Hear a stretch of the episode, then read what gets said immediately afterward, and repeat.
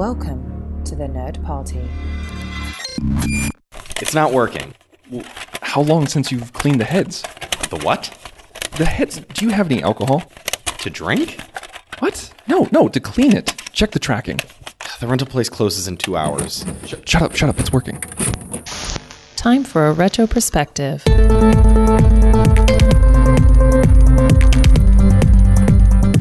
Hello and welcome to Retro Perspective, the nerd party show in which we take a look at all of the movies released 25 years ago this week.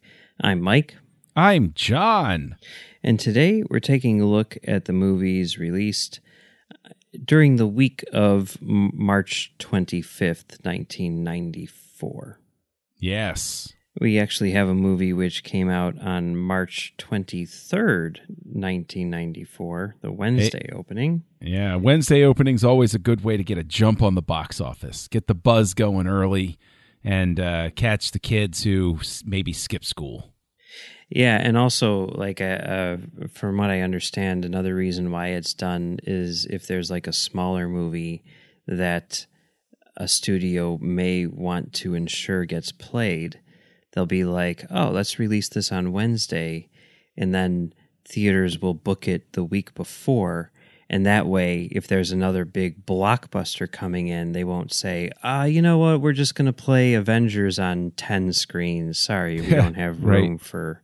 you know, whatever.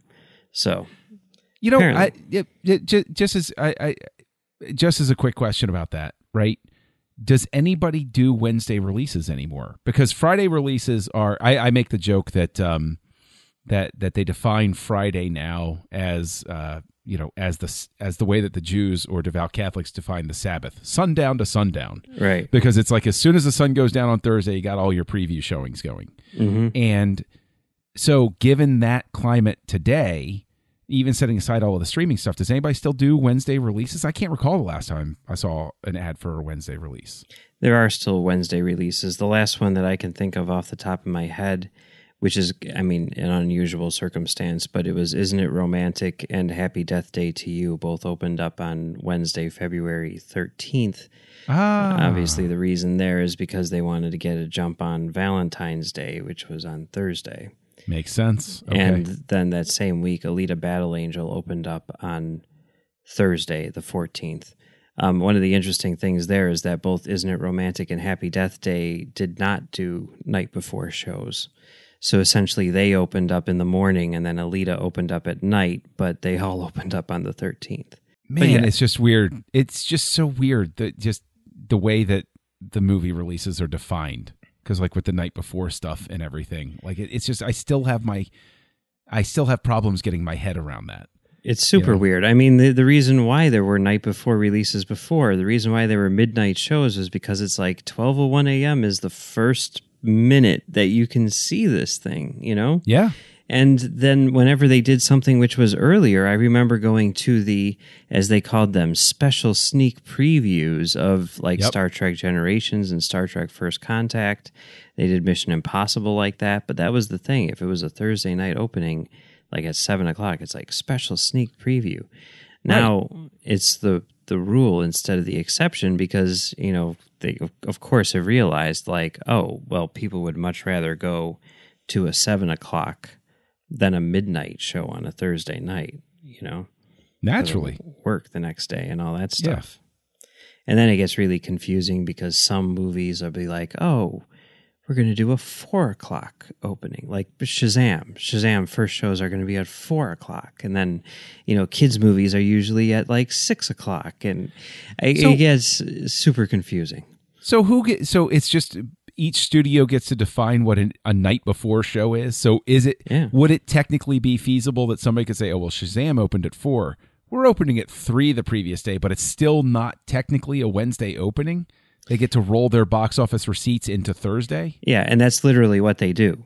I mean, that's literally like something that, you know, we have to do is say like, these are Thursday night grosses, which get rolled into the Friday grosses. I mean, but yeah, they can choose on like an individual movie basis, and they do.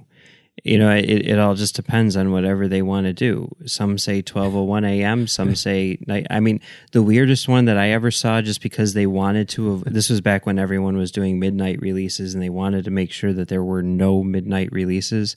The strangest one I ever saw was the Da Vinci Code, where they said, first show can be at sunup. So if you, I mean, like, if they were doing that with, like, Star Wars or something, then we'd have to go look and say, like, okay, sunrise is at 6:31 a.m. today. That's when the first show is going to be. Obviously, what we did was just say, okay, well, noon, you know, just because. Right. And another weird one that they did for Matrix Revolutions, and I think they did this for a couple Harry Potter movies, too. They did a simultaneous worldwide release. So, like, in the Central Time Zone, Revolutions came out at 8 a.m. In the Eastern Time Zone, it came out at 9 a.m., etc. So that everyone would get it at exactly the same time. Well, okay. That's still... meh. They do all sorts of weird things, you know? Sometimes it's cool. And now the new thing, the new thing is... special shows the Saturday before or something like that. Oh, like 7 o'clock. Right. Which used to be considered a sneak preview, right? Yeah. They used to call it a sneak preview. Why don't they call it a sneak preview still? Well, they kind of do now, but it's usually called now. I think they more commonly refer to it as like a fan screening. And it's usually tied into some sort of promotional thing. Like Shazam is like Fandango fan screenings, where like the only place where you can buy tickets for the Shazam shows on this Saturday that just passed is on Fandango. Gotcha. That's it. You can't buy them at the box office. You can't buy them through Atom tickets or anything. But they did other things, like with Aquaman. The hook was it was only open to Amazon Prime members. Right, I remember that. Yeah. Yes, you had to be a Prime member and buy the ticket. Right. And it's just all so complicated. It's very complicated. It's not like an online treasure hunt where it's like, put together the clues and you can find your Aquaman ticket. It's like, But it kind of is. It kind of is like that. Is it? It is. I mean, like the Spider-Man, for example, there was one time where like, right before it came out, like the week before it came out, it was like a Friday night. And for some reason, I was looking on Fandango and I see Spider-Man listed at a movie theater. And I'm like, what? And they're like, yeah, Spider-Man, 1 o'clock on Saturday. And I looked and everywhere was playing it at like 1 o'clock on Saturday. And I'm like, I guess I'm going to see Spider-Man tomorrow. All right. So Above the Rim. Now, this is an interesting thing, though, with these Wednesday shows. And this is something which I was seeing as I was putting together the schedule for the year. I have a vague recollection of this. And it's not the case anymore, really. But for some reason, whatever it is, movies which appeal to an African-American audience back in 1994 tended to open on Wednesdays. Really? We're going to see this. We've seen it already once or twice. We're going to see it again throughout the year. Anytime there is a movie which is, by and large, geared towards an African-American audience, it comes out on Wednesday. I have no idea why that would be. It doesn't make any sense to me. No, it doesn't make any sense. But it's definitely, I mean, it's definitely a pattern. Like, I'm not making this up. It's for real. But, like, I mean, usually when they make decisions like that, there's some sort of data to back it up. Like, there's a reason for it, right? Yeah, there has to be. I have no idea what it would be. And I don't think it's the case anymore, because you really don't see it happening anymore. But I want to sleuth that out. Yeah. There's got to be some sort of reason. Yeah, I don't know what it is, but it's weird. Oh. Anyway. Yeah. So that movie that was released on Wednesday, March 23rd was Above the Rim. Yes. This movie had a 53% on Rotten Tomatoes and came in at number 5 at the box office with $3.7 million that week. Yes. So this is the movie that I watched. I'm guessing this Same is the movie here. That you watched too, right? It is. I could not resist. It was calling to me immediately because two things. One, I remembered the ads. Mm-hmm. Two, I really like one of the actors in it, Leon. I really like him. And Tupac Shakur. I've never seen a movie where Tupac was acting, so I was like, oh wow, I can complete like a whole bucket list, a bucket of bucket list items right here. Yeah. To take care of. And do you want to give the synopsis of the movie? Sure. The movie primarily follows a kid in high school who's the star of his basketball team and has dreams of going to college to play basketball at, let's say Georgetown. And he's got a bit of an attitude, and he gets caught up in sort of the wrong crowd. There's a group of people led by Tupac who are definitely into some shady stuff, and they offer him the opportunity to succeed and get noticed and everything if he plays by their rules. Mm-hmm. And he gets in over his head, and that's basically it. I mean, there's lots of weird subplots and everything like that with people who sort of, come in and out of this story, but that's basically the premise. Yes, that is the basic premise. That's a very coherent way to put what I think is a somewhat scattershot movie. Mm-hmm. I made the joke to a friend of mine that the entire thing with it was, it felt almost like, it wasn't at this level, but it was like, did you ever see Don't Be a Menace to South Central While Drinking Your Juice in the Hood? I haven't seen it. I remember the trailers and everything. Yeah. Yeah. Well, it's the Wayans brothers and everything. And every so often, Keenan Ivory Wayans playing the mailman, somebody will say something and he'll just suddenly duck in from off camera and go, message. And I thought that this movie was replete with those things. And I thought that what it started with the whole, nightmare of what happened when he was a kid and he wakes up in bed and he's all out of sorts, and you see that he's a broken person. He's never been able to move past that. And there are all of these things. That was the really interesting thread in the film for me.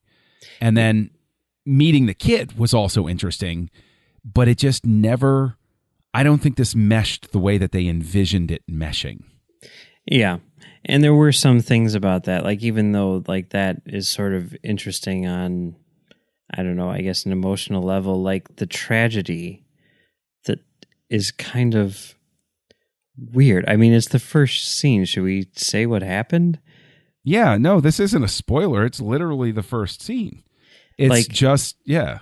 The one guy who becomes sort of like the mentor for the kid, he is playing basketball with his friend, and he's, basically betting his friend on who can, jump higher and hit the backboard. And he does it. And then his friend tries to do it too. But this basketball court is apparently like on a rooftop. And the backboard, mm-hmm. I guess, isn't as sturdy as it should be. And he ends up breaking the backboard. And as he's jumping, instead of the backboard, I guess, stopping his momentum, he ends up accidentally jumping off the roof. Yes, the backboard breaks where he hits it, and he falls to his death. I mean, like, I understand that they're going for this big tragedy and stuff, but like, that is kind of an unrealistic and absurd and yes, unintentionally comical death and motivation for this character's entire story. That description you gave is spot on. I wouldn't change a single word of it. And it's the first thing you see in the movie. Yes, with this really discordant music that just throws you off. Which, by the way, this is the thing which I've been meaning to ask you about ever since I watched this. Did you catch the sample in that song? No. Do you still have like the rental or whatever? Yeah. Okay. You have to listen to it again because it's something where I heard it and I'm like, that sounds familiar. And then I played it back and I'm like, oh, they have a sample of Cybox saying, I sense you have pain. And he's like, oh, what? Yes. Yes. No, I'm playing it back in my head. Yeah. Yeah. Share your pain with me. Yeah. Yeah. Yeah. Yeah. Oh my gosh. That was right. Cybox talking to God, I think. Yeah, well, I mean, yeah, Cybox's whole thing was like, you know, your pain runs deep. Share your pain. Yeah, your pain runs deep. No, share it with me. He's like, yeah. No, you're right. Now that I'm playing it back in my head, I know exactly what you're talking about. You're right. I couldn't believe that. I could not believe that when I heard it. I'm like, really? Like, I was hoping that that would, like, occur again and again and again, but it doesn't. There's just a random line from Star Trek V, The Final Frontier, in a song in this movie. There you go. You're right. The thing is, like, it didn't even occur to me at the time because I'm sitting there just listening to it. And then you start talking about it. I start playing it in my head. Yes, I remember hearing the line and just sort of like, I guess not even thinking about it, just like thinking, oh, just sample. But now that I'm hearing it in my head again. Yeah. Yeah. Wow. You got to go back and listen to it again. I'm going to. I think it's part of a song. I need to track down the song. And anyway. So on the whole, I would say that this movie is not good. I mean, I like the basketball stuff in it, but it is really kind of like paint by numbers as far as like the general story is concerned. Yeah. I think there are the beginnings of three separate interesting scripts in here. But they're all in one script, and I don't think they should be. Yeah. I think they should all be teased out. And I even, and I said this jokingly, but, when I was talking with my friend Joey, who I keep mentioning, I was like, did you ever see that one? He goes, no, I remember ads for it, but I never saw it. I referred to it as the poor man's He Got Game. Yeah. Which is, I think, that's an okay way to describe it. But I got to ask you, what did you think of Tupac's acting ability? Because we all know that he grew up, he studied ballet, he was an arts student, and the whole rap persona was just a put on. It's a character that he created, basically. What did you think of his acting here? I thought it was fine. I didn't think it was noteworthy, but I didn't think it was epically bad either. I thought it was decent. Yeah, it was okay. Yeah. And as for the guy from The Wire, that Wood Harris, he also went by Sherwin David Harris. He's from Chicago. Mm. But yeah, anytime I see him on screen, anytime I see anybody from The Wire on screen, I'm like, ooh, he's from The Wire. Yeah. So yeah, he's good. Yeah. It's like that tired Gene Hackman compliment. He's good in anything. But like I see him in something, I'm like, oh, okay, I like him. Yeah. So yeah, I do too. Yeah, that was kind of cool to see. But on the whole, I would not recommend this movie. Nor would I. All right, so let's move on to the movies that came out on Friday, March 25th. The first one, which was unranked, was The Blue Kite, which was I can't even remember now. I think it was a French movie. Apparently it's very good. It's got 100% on Rotten Tomatoes. I didn't watch it. Yeah, but so did Where the Rivers Flow North, so. Yeah. You know. And number 2 at the box office, which was the biggest movie of the week, was D2: The Mighty Ducks. Mm-hmm. This movie made $10.4 million and has a 20% on Rotten Tomatoes. That's a pretty low aggregate. Yeah. That's lower than Star Trek V. Yep, 22%. So it actually is 2% lower than Star Trek V. There you go. I know these movies were huge. I saw the first one when I was out on video well after the fact, but I never saw this one. Did you see this one? No. Yeah. I never saw the first one. I was afraid I would be lost in the Mighty Ducks connected universe. Like, is Angels in the Outfield part of the Mighty Ducks connected universe, or are they just separate storylines? They're separate. It is kind of interesting because, you know, Emilio Estevez, of course, the star of Mighty Ducks, a sports movie. We're going to have another sports movie just 5 days later starring Charlie Sheen. So, you know, be interesting to see who wins that battle. Oh, that's a good point. Yeah. Yeah. So speaking of next week, there's a lot. Only 3 movies this week, but next week, 7 movies. 7 movies. And here, I don't know what happened. I mean, we could look at the calendar and see like maybe there was like Black Friday or something like that. But 4 of those movies came out on Wednesday of next week. Really? Yeah. And then 3 of them came out on Friday. But the movies that we have are Zero Patience, Jimmy Hollywood, Thumbelina, Major League 2. Yes. A Tale of Winter, The House of Spirits, and Clifford. The Big Red Dog, starring John Ritter. No. Swing and a miss. Yeah. Martin Short's in it, so, you know, whatever. Wait. So it's not about the Big Red Dog? No. Okay. Oh, no. I remember the... Oh, no. I feel obligated to watch it because I remember the ads for it now. All right. Well, good for you. No. Oh, no. Yeah. If you take a look up online on YouTube, you can find our trailers, a whole playlist of the trailers for next week. Just type Retro Perspective into YouTube and it should probably come up each week. You know, will come up. So you can watch all the trailers for next week and this week. And then, next week we'll be talking about some of these movies. But until then, John, where can people find you on the internet? Go to KesselJunkie.com. It's active right now.